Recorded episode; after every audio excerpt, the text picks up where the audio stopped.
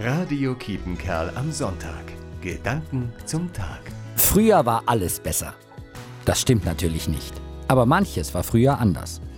Der Weihnachtsbaum zum Beispiel wurde erst heute, am zweiten Februar, abgebaut. Mit dem Fest der Darstellung des Herrn endete die Weihnachtszeit. Wir denken daran, dass Maria und Josef das Jesuskind in den Tempel bringen, um es Gott zu weihen. Wir würden sagen, bei Zimmermanns ist Taufe.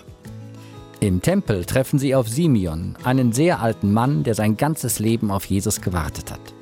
Jesus ist der Messias, den Gott versprochen hat. Simeon ist ganz ergriffen von dieser Begegnung.